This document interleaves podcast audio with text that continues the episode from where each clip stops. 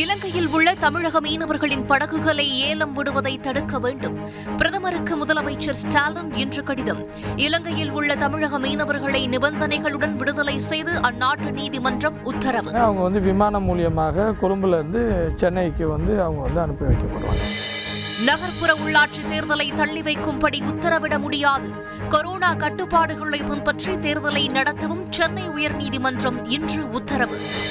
தமிழகத்தில் இந்தி படிப்பதை யாரும் தடுக்கவில்லை என தமிழக அரசு கருத்து. இருமொழிக் கொள்கை என்பதே அரசின் முடிவு எனவும் சென்னை உயர்நீதிமன்றத்தில் இன்று திட்டவட்டம். அண்ணா பல்கலைக்கழக வளாகத்தில் ஆளில்லா விமானக் கழகத்தை இன்று தொடங்கி வைத்தார் முதலமைச்சர் ஸ்டாலின். பல்கலைக்கழகங்கள் ஆராய்ச்சி நிறுவனங்களாக மாற வேண்டும் எனவும் வேண்டுகோள். உயர்கல்வியில் ஆராய்ச்சி கல்வியில் சிறந்த தமிழ்நாடு என்ற பட்டத்தையும் நாம் பெற்றாக வேண்டும்.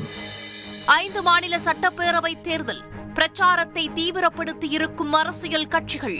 பஞ்சாபில் வரும் இருபத்தி ஏழாம் தேதி முதல் தேர்தல் பிரச்சாரத்தை தொடங்குகிறார் ராகுல் காந்தி.